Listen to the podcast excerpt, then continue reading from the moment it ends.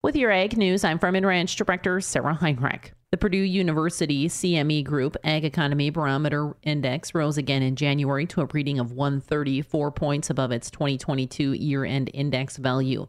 The January survey results also pushed the index 34% above its 2022 low point, which occurred last June. The barometer's modest rise in January was primarily attributable to better expectations for the future, as the Future Expectations Index rose five points to 127, while the index of current conditions, with a value of 136, changed little compared to December. The Financial Performance Index dropped to 93 this month, down from 109 in December, but that primarily reflects producers being asked to look ahead to 2023 and compare it to 2022, rather than comparing 2022 to 2021. Of the 400 respondents, 22% expect to have a larger farm operating loan than in 2022, which was down somewhat from last January when 27% of respondents expected to have a larger operating loan. And we'll be back with more ag news right after this.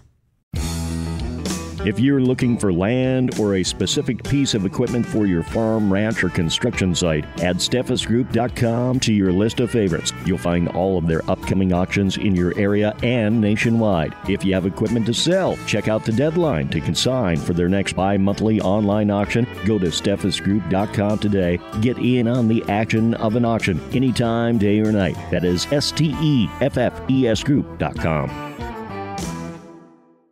Spiro Stefanou, administrator of USDA's Economic Research Service, lists some of the farm production expenses that are expected to rise this year. Total expenses are projected to go up more than 4% in 2023. Interest expenses. Interest expenses are going up 22.4%. Their livestock and poultry purchases, those are expected to go up nearly 14%. And that's actually the biggest dollar increase livestock and poultry purchases. Labor costs are going up as well. With your ag news, I'm Farm and Ranch Director Sarah Heinrich for the Growing Harvest Ag Network. And be sure to subscribe to the Growing Harvest Ag Network podcast, available on iTunes, Google Play, or wherever you get your podcasts. Once again, I'm Sarah Heinrich for the Growing Harvest Ag Network.